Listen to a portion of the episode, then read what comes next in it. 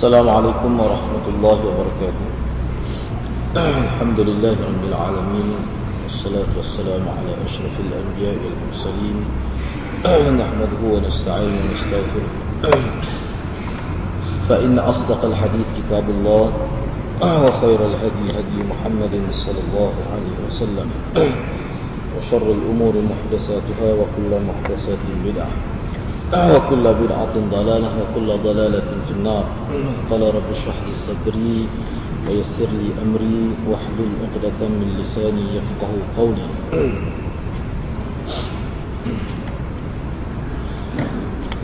الحمد لله بالشكر كحضر الله سبحانه وتعالى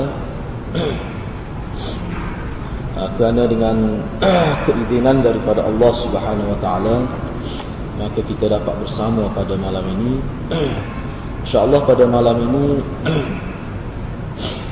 kita nak sambung perbincangan hadis yang ke-20 mengikut susunan Al-Arba'in An-Nawawi.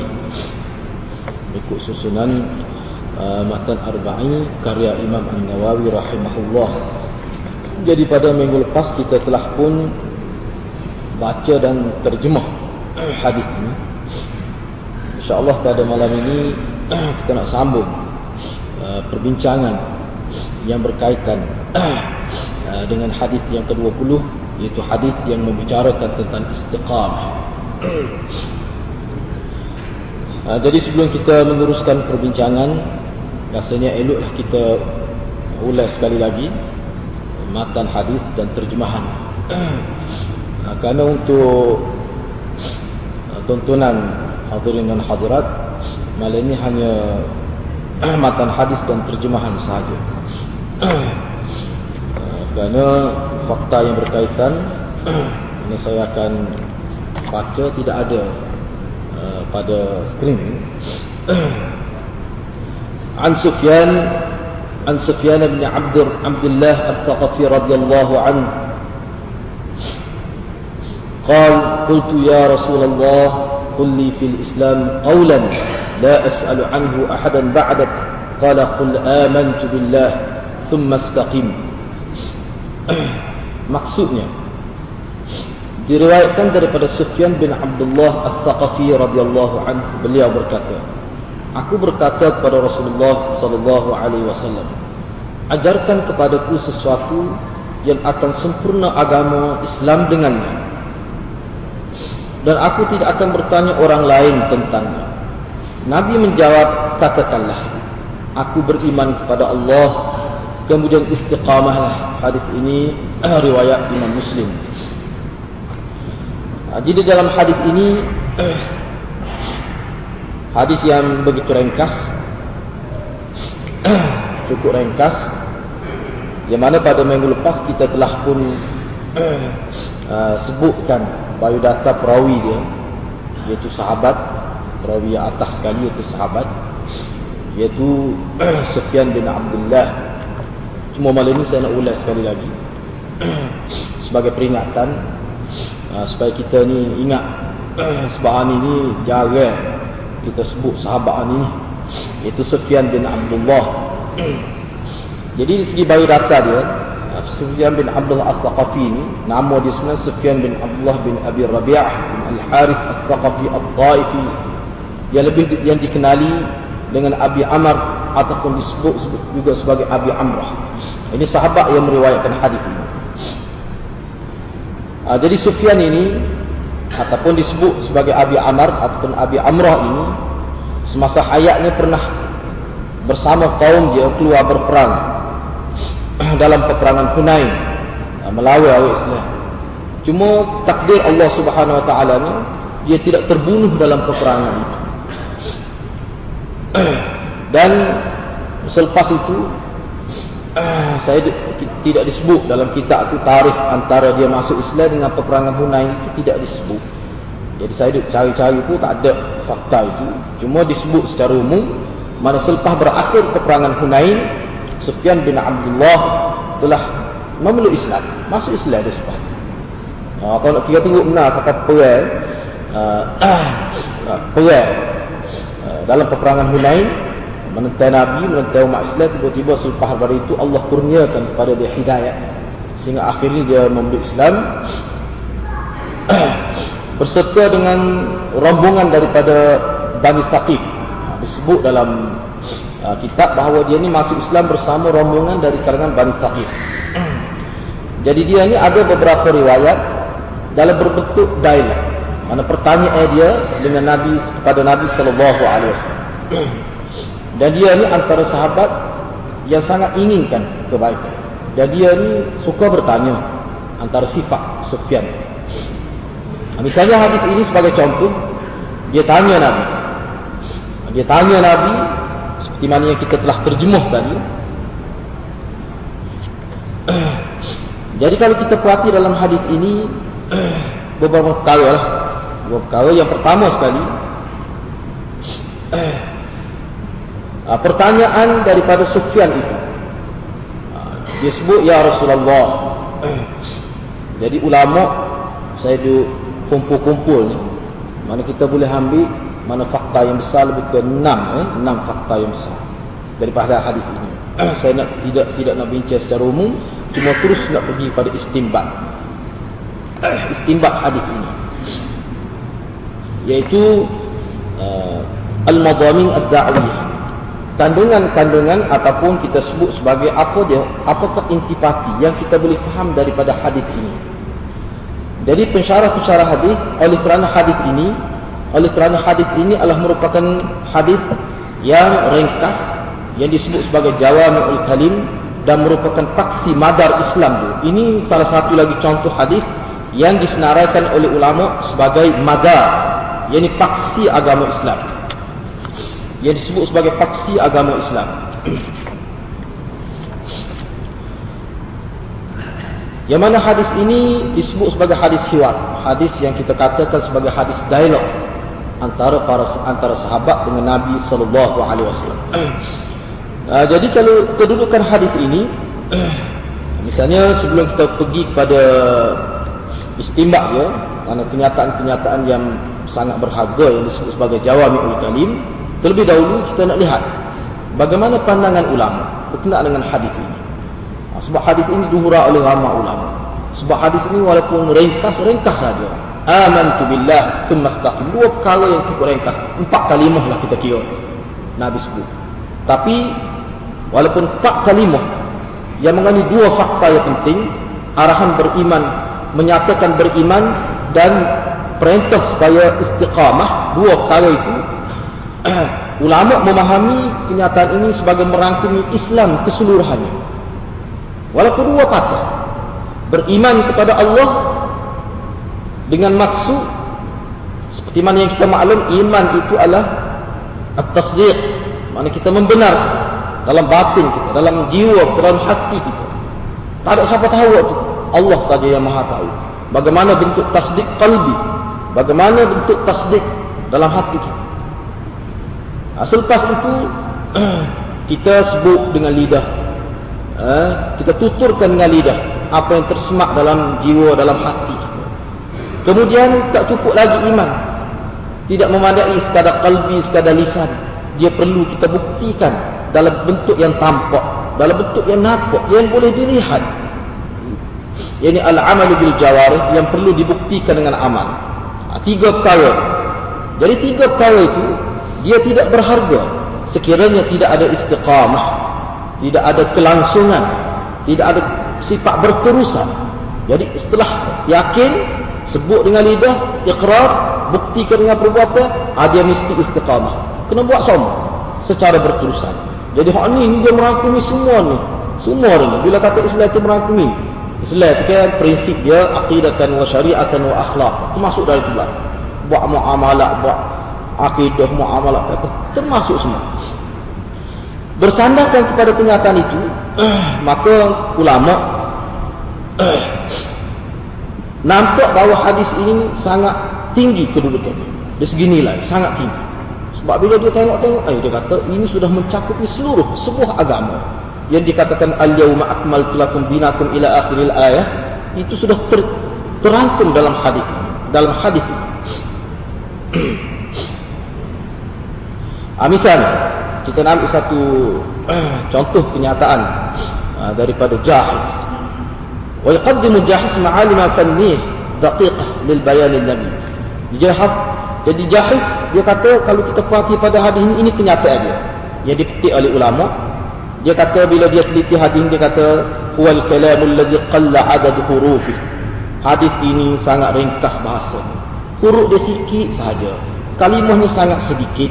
Wa kathura adad wa kathura adad ma'ani. Tetapi maknanya pengertian sangat banyak. Sangat banyak. Wa jalla 'an tak mungkin boleh dibuat-buat. Tak mungkin manusia atas nama individu kalau bukan kerana wahyu daripada Allah tak mungkin boleh bercakap dalam konteks ini tak mungkin kata Jahiz mesti ini ada sandaran daripada yang maha berkuasa Hadis ini dia kata, kata Jahiz lagi, bersih, suci daripada bebanan. Daripada bebanan. Dan ia menampakkan suatu kecintaan.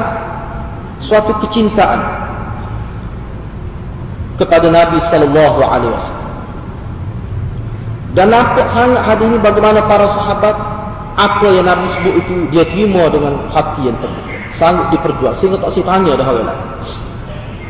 Dalam hadis ini juga menggambarkan himpunan kehebatan Nabi dan kelazatan iman para sahabat. Halawatul iman. Nampak sahabat ni, memang dia bila dia kata Nabi, beriman dengan Nabi, memang beriman sampai ke peringkat halawah, ada kemanisan. Dalam hadis ini juga, kata Jahis lagi, menampakkan bagaimana husnul ifham sangat elit, sangat baik, sangat seni kefahaman Nabi demi untuk menyampaikan agama kepada umat dan kata-katanya sangat ringkas. Itu kata-kata Jahiz dalam kitab Al-Bayan wa Tabiyin. Maknanya hadis ini besar terbuka dia.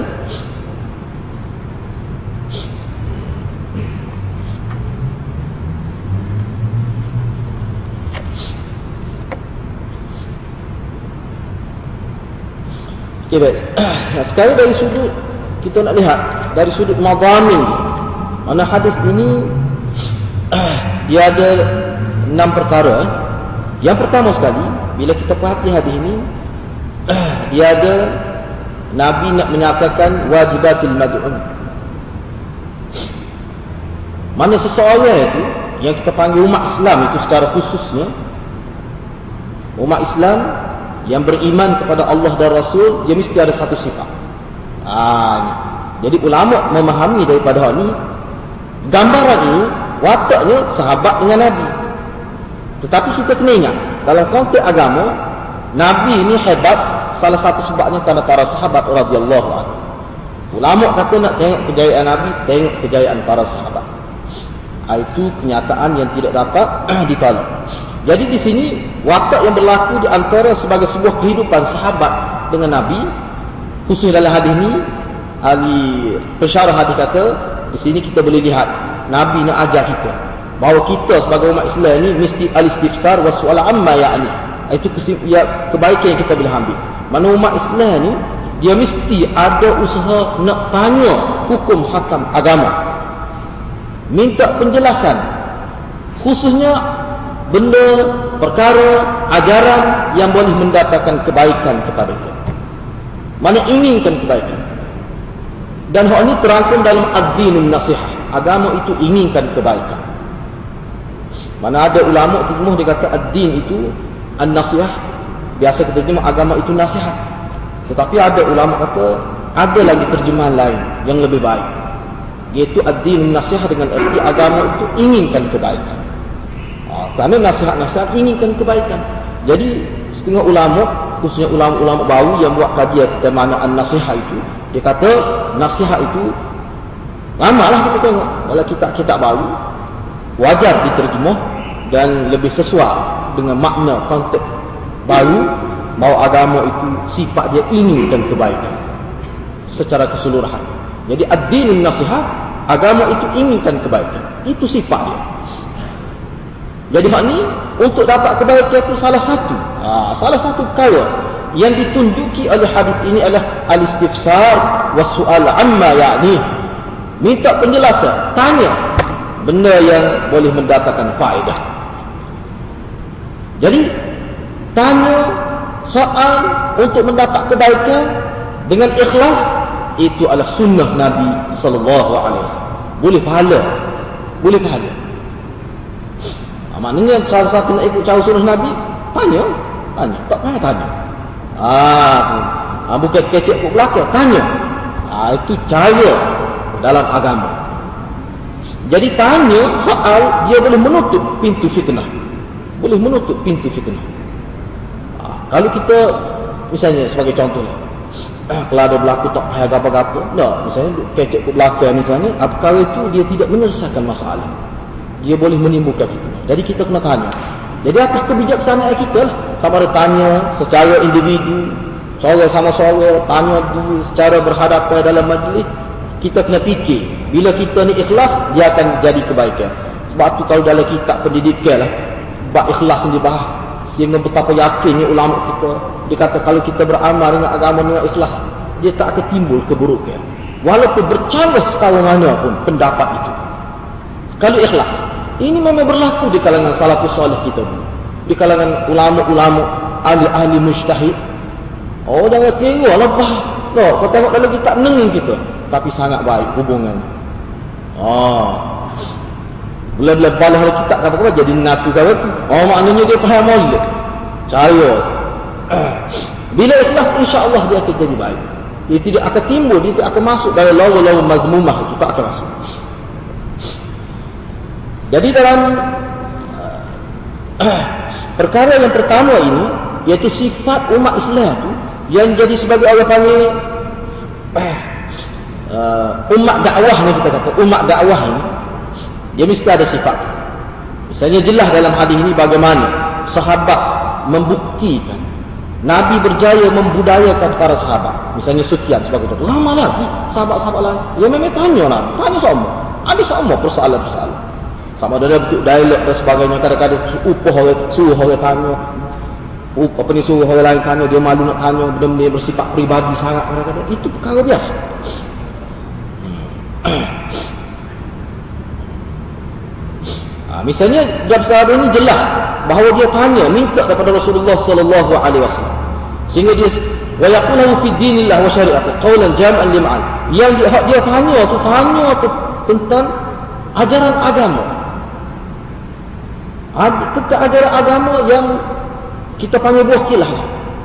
Sehingga dia nak betapa besar dia tanya bukan kecil ni sebab dia, dia nak satu kaulan kaulan ni ah, kalau kita tengok segi perbahasa dia panggil isim nakirah. Tak kira lah dari sudut mana. Secara umum sangat soalan. Ceritakan kepada kulli fil islam kaulan ceritakan kepada saya. Katakan kepada saya tentang Islam. Dalam Islam ni ajarnya apa saja sebab dia nakir apa saja? Yang mana puas hati saya. Saya tak akan tanya dah. Mana saya akan percaya ini kewa, ini kewajaran. Mana iman yang ditunjuki oleh para sahabat. Dia tak akan tanya dah lah. Ah ni. Maknanya kalau dalam hadis abdu alaiha bin nawal kekoh dengan gigi ni dia tak akan tanya. Mana tak tak akan tanya dengan arti tak akan minta pandangan lain tak akan ikut dah lain. Ah, itu tanda para sahabat beriman ha, kepada Nabi wasallam. Ha, itu jelas berdasarkan kepada hadis ini. Jadi sahabat ulama menyebutkan bahawa sikap sahabat ini ha, sikap sukuatannya ingin haris sangat ingin tamak pada kebaikan ini apa kesan dia yang ada pada sahabat? Sahabat bila dia buat sesuatu dia buat ibadat secara khusus dengan jelas. Sebab apa? sebab dia ada sifat. Dia ada sifat. Menyebabkan ibadat itu jadi jelas. Bahkan kita tengok fenomena sahabat ni kalau di kalangan sahabat eh kok dia tahu Nabi ayat lagu lain tiba-tiba dia tengok sahabat buat lagu lain kalau saya di norma dia dia lihat tahu tu dia dia dia betul ke dia ni buat lagu ni saya dengar Rasulullah kata gini itu fenomena sahabat sebab tu bila dia amal amalan itu memang betul-betul suka dengan Nabi sallallahu alaihi wasallam. Dan budaya ni Nabi perakui siapa dia ikut aku, ikut sahah sunnah sahabat aku tak sesat. Apa yang tak sesat? Tengok ciri sahabat dalam pengamalan sunnah Nabi SAW. Ini ciri-ciri dia. Sebab tu Nabi berani. Nabi kata tak sesat ikut sahabat. Tak sesat ya? Tak akan sesat. Ikut sahabat. Ha, tengok jiwa sahabat.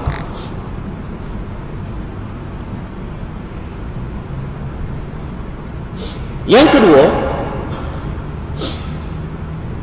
perkara yang kedua,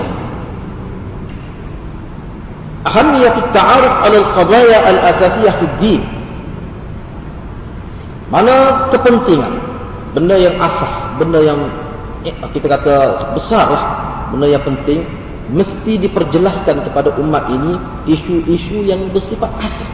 Mana perkara-perkara poin-poin yang bersifat asas dalam agama kita kena ajar. Biar umat Islam boleh boleh pegang. Umat Islam ni kalau sekiranya hak asah-asah asah tauhid. Hak kecil-kecil tu raya dia tu kata tak boleh ngajar tak apa. Asas tu kena ajar. Mesti umat Islam mesti jelas supaya tidak terjerumus dalam syirik. Kalau dia tak tahu tauhid, asah tauhid boleh jadi ruang. Risiko untuk terjerumus dalam syirik itu sangat besar.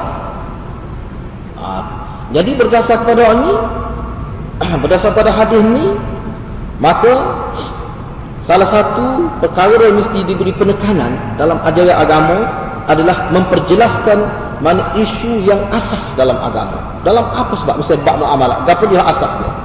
Misalnya tidak ada gharar. Dalam tauhid dia asas dia? La ilaha illallah, laisa kamitsli syai. Ha, kalau ada bersifat boleh banding, maka itu tidak Tuhan. Itu asas dia tu. Ha, tu. Kalau ada bergantung Allah sama bergantung pada yang lain dalam bab-bab perkara yang di luar batas bidang kuasa manusia ah, itu asas tu asas ha, tu benar-benar gitu mesti umat Islam mesti jelas saya hak pakar-pakar kita hak besar-besar mesti jelas ha. Walau Allah tidak akan tidak jadi seorang itu tidak dikatakan alim. Hak orang alim ni hak asas dia tahu dah huraya hak kecil-kecil sehingga mampu berhujah. Itu bukan untuk semua orang. Orang awam ni kena tahu asas itu ah Kalau asas pun dia tak tahu, itu bahaya. Ha, sebab tu tu dia kata misalnya kalau bab muamalah ataupun dia asas dia misalnya kalau bab bab jual beli ha, misalnya tidak ada gharar itu asas kuraya gharar tu mungkin dia tak reti tapi gharar ada ke penipuan? Dengan adanya tu kata Imam Syafi'i rahimahullah dengan adanya asas-asas tu manusia sudah boleh berwaspada di dalam hidup dia. Kalau asas pun tak ada oh dia pergi kursi. Tidak ada satu nilai yang dia boleh ukur sesuatu ni kalau ada asah tak apa sehingga Imam Syafi'i kata kalau seorang itu mengaji Quran dia tahu dah dia bila dia tahu tak betul. Sekarang tu kira tahu. Boleh dia asah Quran walaupun dia tak nak ayat emak ke apa tak nak ayat dengar ke apa dia tapi dia tahu tak betul lagi dengan yakin itu sudah dikira boleh dah tu lepas dah tu wujud aini fardu ain lepas dah tu Itu apa maksud mengajar kepada umat asas-asas agama biar kemah. Ha, biar kemah dia faham boleh. Ha, misalnya sini dia buat. Maksud dia mana kita kena ajar kepada umat Islam ni hak asas dalam agama perkara-perkara yang bersifat kulli, bersifat besar, bukan bersifat hal kecil-kecil tidak. Yang mana kita ungkapkan dengan bahasa tidak jadi agama kalau tak faham tu. Dia kena faham tu. Tak jadi agama. Tidak tertegak agama kalau tidak ada itu dan kalau ternafi perkara itu boleh roboh agama. Itu maknanya asas. Kalau dalam akidah lah. Itu ha, wajib tahu. Ha, wajib tahu. Sebab hal ini dia kena ingat eh, kita kita belajar mata arba'in ini sebenarnya kita sudah belajar usul agama sebenarnya mata arba'in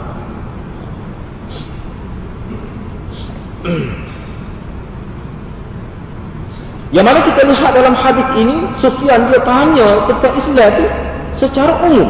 Asah Islam. Ha, tertegak Islam itu apa? Iman. Dan kelangsungnya iman itu. Istiqamah. Yang mana ulama sebut istiqamah ni dia ada beberapa ciri dia. Pertama sekali, ikhlas. Yang kedua, amalan itu mesti betul-betul mengikut Nabi sallallahu alaihi wasallam. Mesti mengikut Nabi sallallahu alaihi tahu mana tahu itu mengikut nabi ha, ha, kemudian dilakukan dalam keadaan uh, kaifiat ya sekadar tahu hukum dan dia tahu juga kaifiat dia. Itu beberapa ciri hak umum disebut istiqamah itu baru jadi. Sebab kalau istiqamah melakukan benda ikhlas dah, istiqamah dah. Tetapi salah amalan, itu rugi dia. Walaupun buat 20 tahun, dia tidak dapat pahala istiqamah. Tak dapat. Ha, itu perlu, kalau yang perlu dijaga.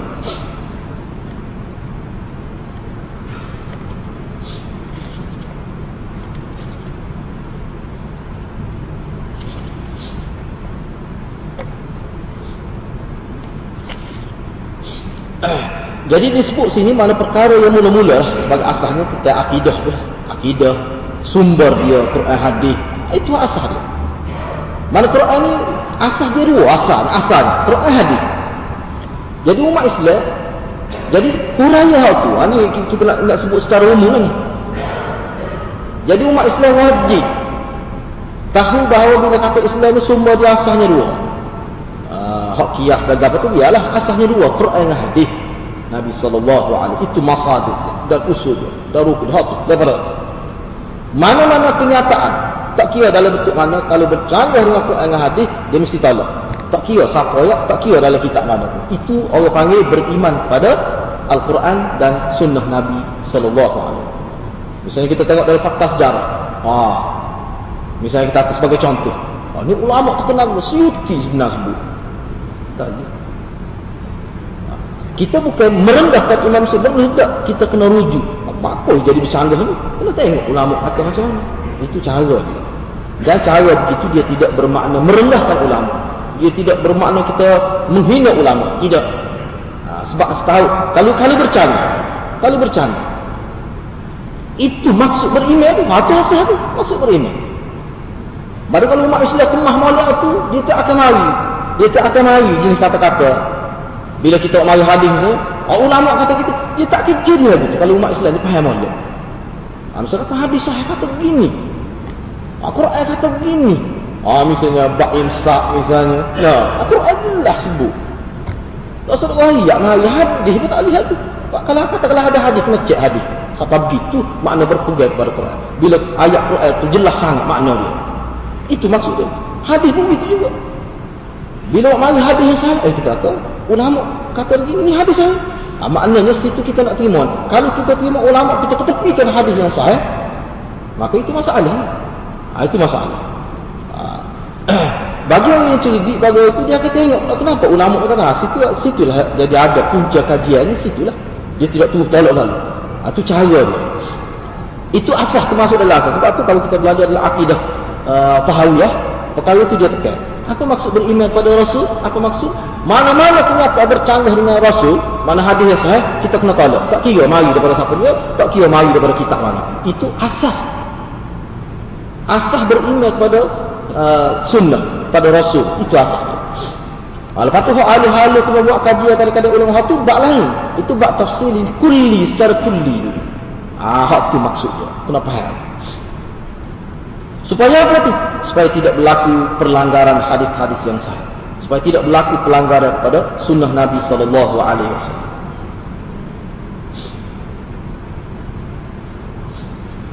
Jadi perkara ini wajib, bukan sunnah, wajib. Umat Islam. Umat Islam bukan kita merujuk pada orang yang alim, orang yang intelek, tidak umat Islam. Hak ni, hak asas ini dia wajib tahu dalam bentuk yakin secara mendalam ha? wajib tahu sekadar itu. Dan kita perhati. Kalau kita tengok dulu nah, umat Islam memang dia tekan sebab tu gejala murtad tak ada. Dia tekan memang dia tekan ha, sekarang ni Wallahu'ala kerangka pengaji akidah tu macam mana sehingga jadi longgar itu Wallahu'ala nah. kalau kita tengok mana para cendekiawan kita sebut mana kerangka itu sudah berubah. Kerangka akidah yang diajar oleh umat ini sudah dicemari oleh kaum-kaum lain. Ah, misalnya mengaji. Sebagai contoh ni, ini saya tidak nak kata siapa-siapa. Sebagai contoh, makna mengaji ke kosak ibu bapa itu sendiri sudah tidak betul. Itu memberi kesan pada anak dia. Itu ada disebut oleh ulama. Ibu bapa atau anak mengaji agama dengan maksud dunia dah. Itu dia tidak ada berkat. Kesan tidak ada berkatnya anak itu gagal paham agama. Mengaji jangan kira. Ha, gagal akhir sekali agama lebih dunia daripada orang dunia. Itu kerana kesan niat ibu apa apa anak tak kena ada. Walaupun mulut tak sebut, tetapi hati dia begitu. Ah, tu kesan dia. jadi waktu itu masalah niat. Allah yang niat ni bahaya niat ni silap niat Allah akan hukum atas dunia lagi. Kis kesilapan niat ni. Kesilapan niat ini Allah hukum atas dunia lagi. Jadi kena jaga mulai Sebab tu niat tu penting. Bukan main-main ni kita kata niat agak betul. Allah qadha pada seorang itu kerana niat dia tidak betul. Setengah ulama kata kadang-kadang beberapa generasi kena lagi kesilapan datuk nenek dia dulu dalam bab niat. Jangan kata main-main.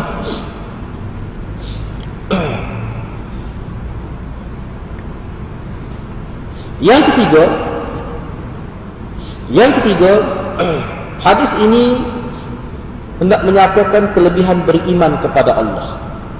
Kelebihan beriman kepada Allah.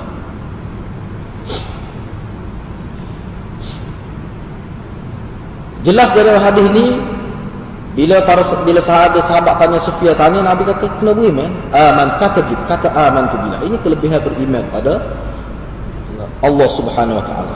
Nabi takdim, Nabi sebut waktu dulu. Sedangkan banyak lagi ajaran yang lain. Tetapi kukuk mana pun maknanya ajaran yang lain itu sebenarnya berpayung di bawah iman kepada Allah. Iman kepada Rasul pun duduk bawah tu. Iman kepada Allah. Ini menunjukkan bahawa iman kepada Allah. Maknanya kena jaga benar lah tu. Kena jaga benar tak boleh buat main-main. Jangan buat main-main kita kena tahu benda yang membatalkan membatalkan syahadah ni. Kena, kena tahu tu. Ini saya sebut ni secara perkara dalam konteks mana yang besar-besar. Eh? kaedah. Berdasarkan kepada kenyataan hadis ini juga dalam konteks kelebihan beriman kepada Allah rasanya iman rasa iman kepada Allah dia akan mengganggu keseluruhan amalan lain yang dibina puluhan tahun. Ha, kalau wasak itu kalau wasak semaya kalau wasak semaya semaya tak jadi batas semaya sekadar semaya dia wasak tapi kalau iman kuasa, gugur syahadah, ternafi tauhid, dia akan rasa habis sebuah agama akan rasa. Misalnya saya teringat lagi, Ustaz Mak Marok tu, masa saya belajar tauhid dengan dia, dia ibarat mudah, cukup mudah. Maknanya, tamsil dia. Dia kata gini, dia kata, tauhid, kita belajar tauhid ni ibarat gini lah. Katakanlah berlaku kerasakan, ni dalam konteks tauhid berlaku kerasakan pada ni jari kelingking ini bila rasa ni pakai ibu jari jadi tapi. Ah tu sebenarnya ah tu bahasa ustaz mana guru saya ustaz Mak Maruk ni. Tetapi kalau dalam bab hukum kalau rasa ibu jari ibu jari saja buruk ni kena perobat ibu jari. Mana hak jari-jari lain dia tetap molek itu bab fiqh. Tapi kalau bab-bab yang kita kata berkait dengan usul agama tunjang agama ah, dia boleh menyebabkan jadi rasa abih lain dengan erti kata yang lain, beriman kepada Allah ini merupakan kedudukan yang paling tinggi dalam agama. Jadi waktu perlu dijaga. Perlu dijaga. Itu maksudnya. Hadis ini dia mensasarkan berulang-ulang kali Nabi sebut tentang iman. Ini salah satu contohnya. Jadi tak lewat main-main dengan iman. Laisa kami teli syaih itu antara terjemahan. Antara makna yang diartikan oleh ulama. Laisa kami teli syaih itu mana Allah itu tidak boleh dinisbahkan Manusia ni cantik setara mana pun mesti boleh dibanding. Manusia ni gagah setara mana pun mesti masih bersifat bandingan. Boleh kita banding gagah, boleh banding. Tapi Tuhan tak ada. Kalau ada, nah ini asalnya. Kalau bila sebut Tuhan, mari lagi perasaan ada boleh dibandingkan.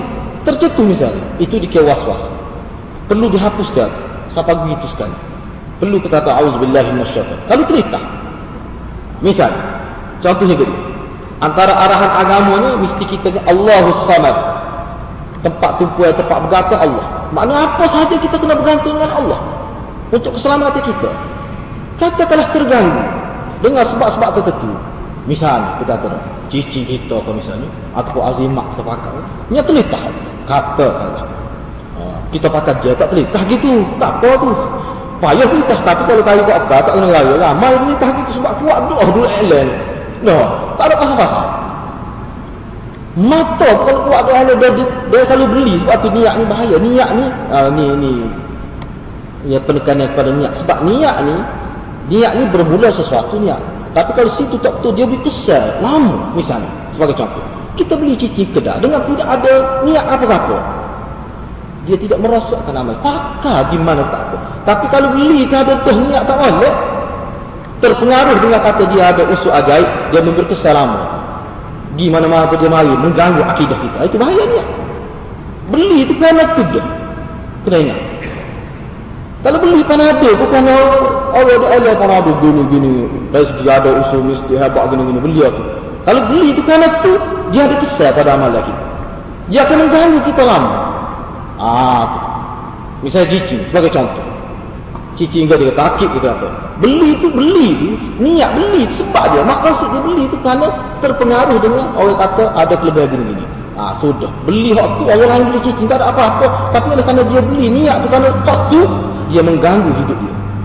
Ah sebab tu tak boleh. Sebab tu Nabi tak seru sebab tu niat tu penting. Sebab niat tu dia menentukan amalan masuk. Dia mengganggu. Kadang-kadang setengah-setengah perkara tu sebab tu Nabi sallallahu alaihi wasallam setengah perkara tu kalau telitah benda tu Nabi suruh buat benda tu. Pernah dalam hadis Nabi kata sini ada ke tempat pemujaan berlaku di tempat ni. Pernah satu ke Nabi tak wismaya tempat tu. Baru. Padahal lama dia tak ada zaman jahiliah. Pernah di satu tempat tu ada tempat buat upacara korban untuk dewa-dewa untuk berhala. Ha, Nabi kata kalau mari terasa lagi ingat agak tu jangan semaya tempat tu. Mana Nabi tak siwi tempat ke benda ke yang boleh mengganggu kasat kita. Mengganggu tawajuh kita kepada Allah SWT. Sebab tu bahaya. Itu bahaya. Jadi kena mengingat dulu. Itu asas. Itu asas dalam bahasa yang mudah.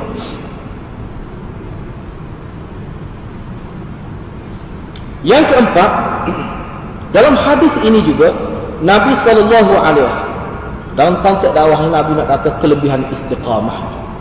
Kelebihan istiqamah. Kerana dalam hadis ini Nabi mengisyaratkan Nabi kaitkan antara beriman kepada Allah dengan istiqamah apa irtibat dia? Apa kaitan kita boleh hurai begini bila Nabi kata bila Sofia tanya agar kepada saya satu ajarnya yang saya tak akan tanya dah lain maknanya dia akan puas hati dengan apa Nabi sebut. Nabi kata beriman kepada Allah dan istiqamah. Apa kaitan beriman dengan istiqamah? Jadi maknanya istiqamah sini penting sebab dikaitkan dengan iman. Penting dia dari sudut mana? Dari sudut nak jaga iman. Ah, disebutkan bahawa ulama faham bahawa istiqamah itu adalah merupakan satu kalimah yang sangat besar maknanya. Ah, yang sangat besar. Dan ia itu berkait dengan jadi atau tidak jadi agama. Ah, istiqamah itu. Kerana istiqamah seperti mana difahami oleh ulama dengan erti melakukan ibadat ketaatan kepada Allah ini saya ambil contoh yang paling ringkas. Tetapi hak ni lah hak boleh kata jumhur ulama memahamkan umat istiqamah itu dengan erti kita melakukan ketaatan kepada Allah dengan ikhlas dan berterusan sehingga ke akhir hayat. Itu ta'arif istiqamah yang paling popular di kalangan ulama. Ringkas saja. Cuba kita gambarkan beriman dengan arti at-tasdiq fil qalb wal iqrar bil lisan wal amal bil jawarih. Kalau tidak diletakkan bila nak diterjemahkan dalam kehidupan tidak ada istiqamah apa yang terjadi? Apa yang terjadi pada tasdik kita kalau tidak ada istiqamah? Dia boleh bersifat bermusim.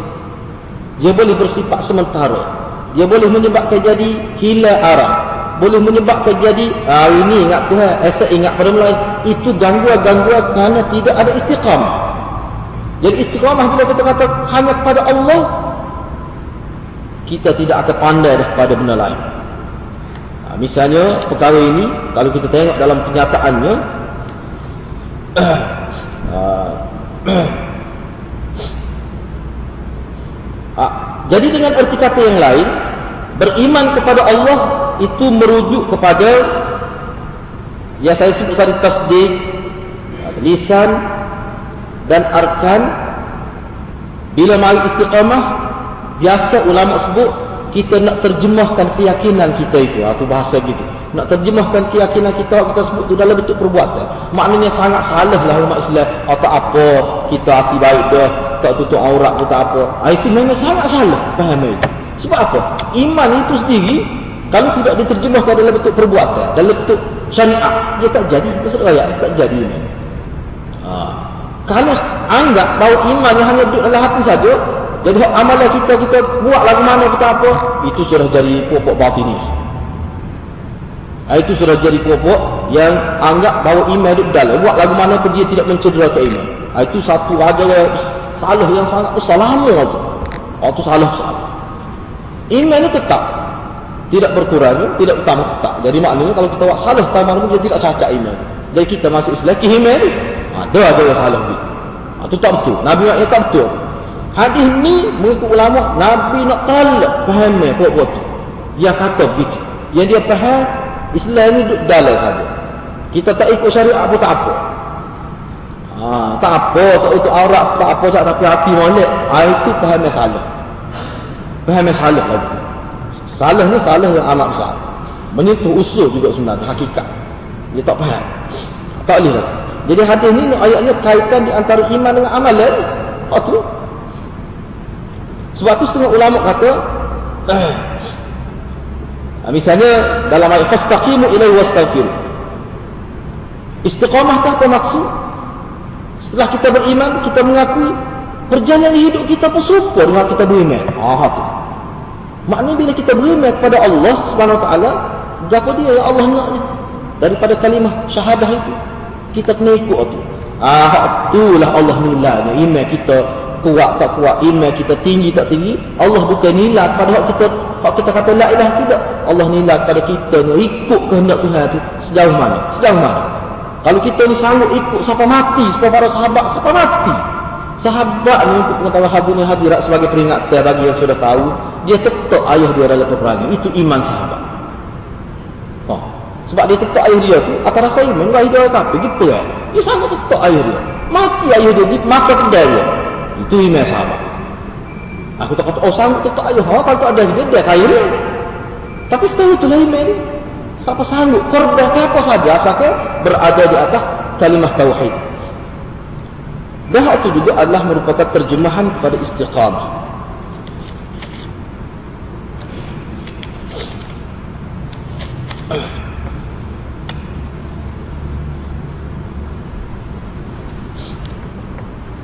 Ini ada satu kenyataan daripada Imam Qurtubi.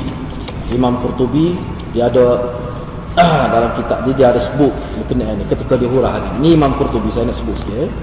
Ah, kenyataan Imam Qurtubi. Dia kata semasa dia hurah hadis ini dia kata sahabat ni ini berkaitan dengan fakta yang keempat tadi.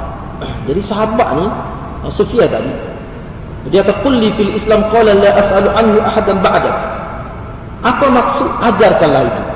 Ajarkan. Mana alimni qawlan jami'an li ma'ani Islam. Ah, lebih jelas lagi. Hak Imam Qurtubi sebut. Untuk kita faham hadis itu. Maksud kata-kata Sufyan, ajarkanlah kepada saya fil Islam. Ajarlah dalam Islam. Ah. Suatu ajaran yang saya tak akan tanya dah lain. Ah. Maksudnya, suatu ajaran pertanyaan sahabat ni ini bukan menunjukkan sebab kau syiah ni dia kata sahabat ni jahil benar-benar asah-asah pun tak erti ni ada dalam kitab syiah hadis-hadis segini dia kata ini sahabat jahil bodoh lah sahabat ni kata tengok tanya benar-benar lagi lama bertemu tak erti-erti lagi dia kata ada disebutlah kitab dia sebab tu Imam Kutubi kata sahabat tanya bukan tanya dia bukan tak erti sebab tu dia kata sebenarnya sahabat Sufyan ni tanya dia tanya ke dia Tanya adalah jami'an lima'ani Islam. Dia tanya suatu adalah yang kita panggil buah kilah lah. Islam itu tersimpul dalam benda apa? Dalam ajaran mana? Simpullah Islam. Soksa. Yang mana kalau sekiranya tak ada atau Allah tak panggil Islam. Biar semaya tak berhenti. Biar puasa tak berhenti. Tak ada atau Allah tak panggil Islam. Dia beriman dan istiqamah. Ah, maknanya benda besar. Itu maksudnya kata Imam Qurtubi. Dan dia nak daripada Nabi sendiri jawab. Apa maksud dia nak daripada Nabi sendiri jawab tu? Sebab dia faham hanya Nabi saja boleh, boleh menentukan agama. Orang lain tak boleh. Dalam agama Nabi saja wakil yang sah daripada Allah Subhanahu Wa Taala. Orang lain tak. Itu antara istimbang. Sehingga dia kata dia tak sih dah tafsir lain. Ini tak ini ulama kita faham daripada kenyataan ini. Saya tak akan tanya dah lain selepas ni. Itu adalah merupakan pengertian kepada al-iman al-iman bil rasul. Maksud beriman kepada rasul bila Nabi kata kita tak pakar dari orang lain. Itu maksud intipati. Poin yang paling besar maksud beriman kepada rasul itu. Nah, itu kan asas itu. Itu asas tu. Saya akan beri kata uh, Imam Qurtubi lagi mana nak saya akan beramal. Dan saya akan memadai dengan tu. Saya tak akan buat dah lain. Ha, itu kata Imam Qurtubi.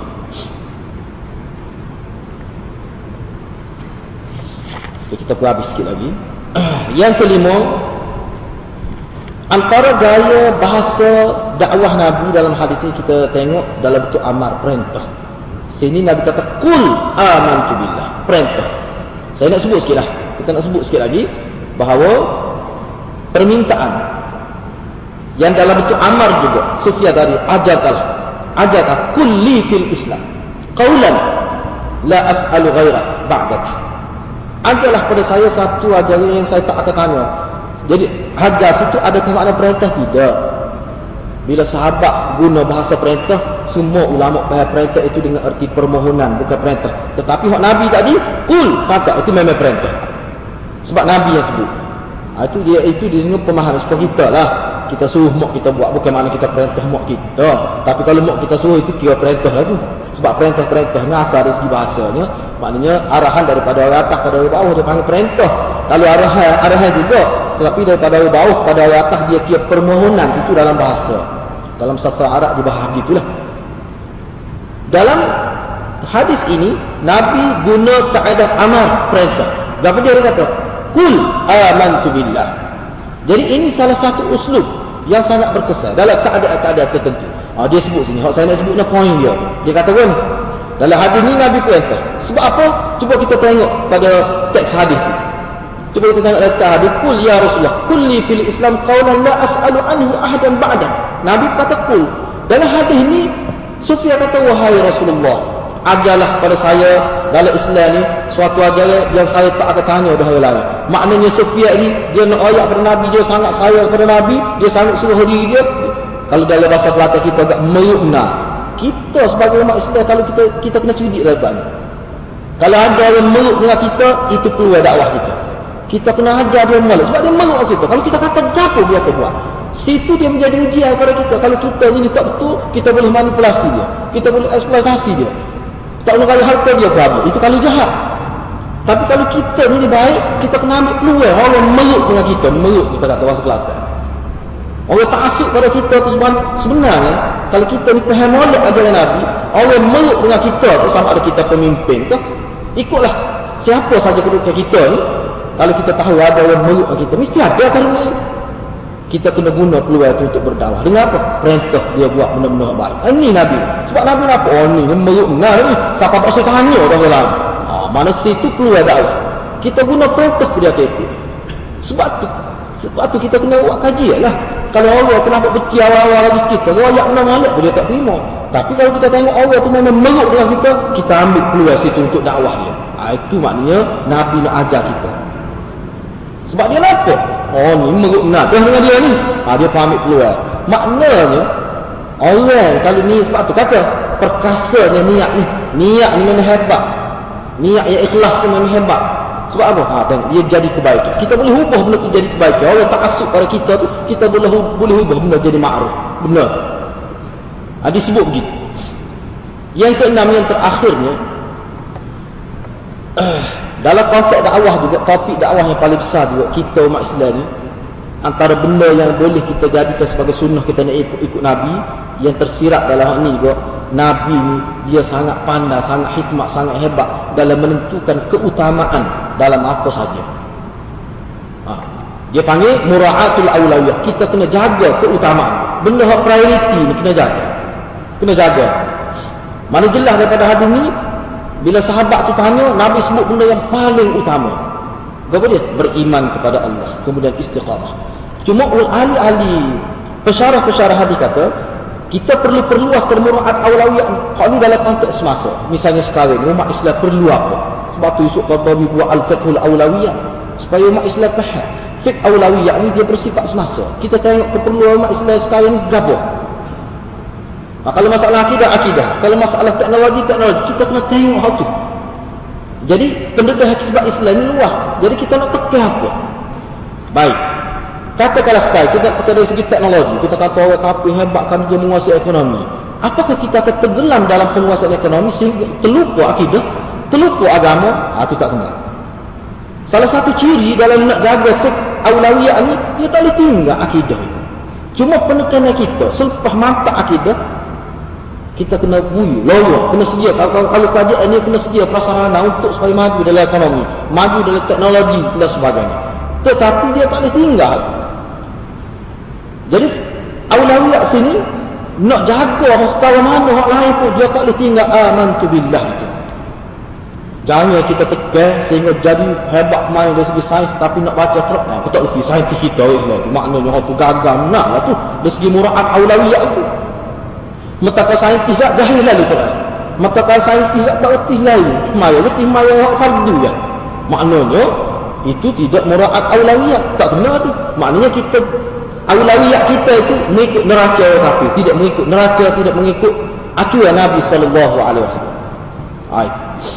itu antara uh, lah yang kita boleh simpul dalam hadis ini. Maknanya hadis ini merupakan satu hadis usul dalam agama kita. Hadis ini bukan perkara kecil. Bahkan Abu Bakar As-Siddiq Abu Bakar As-Siddiq dia pernah dalam ni ada betul.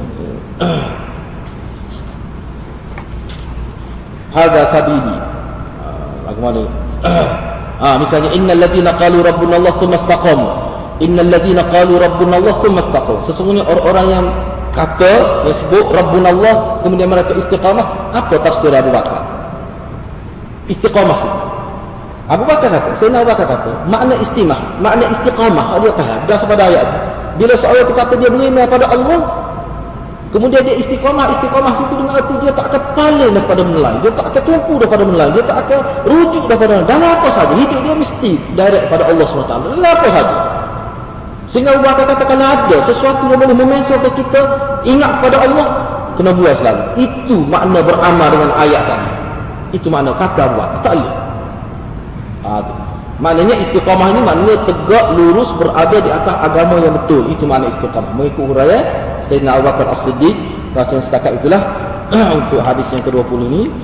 Uh, setakat. uh, jadi harap-harapnya hadir-hadirat dapat fahamlah apa yang kita bincang.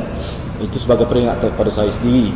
Uh, kerana dan kepada hadirin hadirat supaya kita tidak terjerumus dalam benda-benda yang kadang-kadang kita berasa kecil sahaja benda itu tapi benda itu besar. Jahil tak jahil umat Islam kita ni. Tak jahil tak jahil. Ah ni ah terkejut lah kalau kita tengok terkejut sebagai contoh. Nah jahil dia ini ini kira pergi Mekah berapa kali ni nak ayat ni benda ni besar. Dia pernah nak masuk nak masuk mahkamah. Saya jumpa dengan dia dia nak pergi mahkamah. Jumpa dengan dia kecil-kecil dia. Dia tunjuk ni apa ni dia dia panggil misal lima lima nak tahu belum nak payah nak jumpa.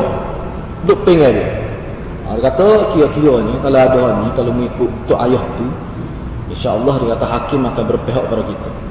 Kata mana ni misal lima ada orang bunyi lima nak tahu nak payah nak boleh kita pun tak rasa dengar asal dia tunjuk saya istighfar daripada astagfirullahaladzim kalau kalau hakim berpihak pada kita, Tuhan tak akan berpihak pada kita.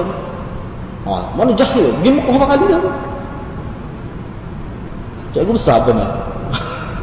Ah, tu nak uzubillah ini tadi. Bahaya, benda tu bahaya. Sangat bahaya. Jadi hati dia tu, memang saya yakin dengan cara bercakap tadi, hati dia satu kata dia datang pada benda tu. Bukan Allah Samad, tidak. Ah, tu. Kalau mati dah saat tu hadis Nabi kata, ada jelas saya tak ingat mata hadis tu, cuma jelas hadis tu. Bukan sehadis, itu berapa hadis? Seseorang kalau dia mati dia pada hati dia bergantung. Bergantung ni maknanya dia berharap pada benda dia manusia tak boleh buat. Tapi dia bergantung pada manusia. Ketika mati ketika tu memang masuk neraka kekal khalidan fiha. Kekal Nabi. Ha, kena ingat. Ha, ini usul. Usul ni dia jadi habis. Dia bukan main-main. سيستقع وبالله بالله التوفيق الله والسلام عليكم ورحمة الله وبركاته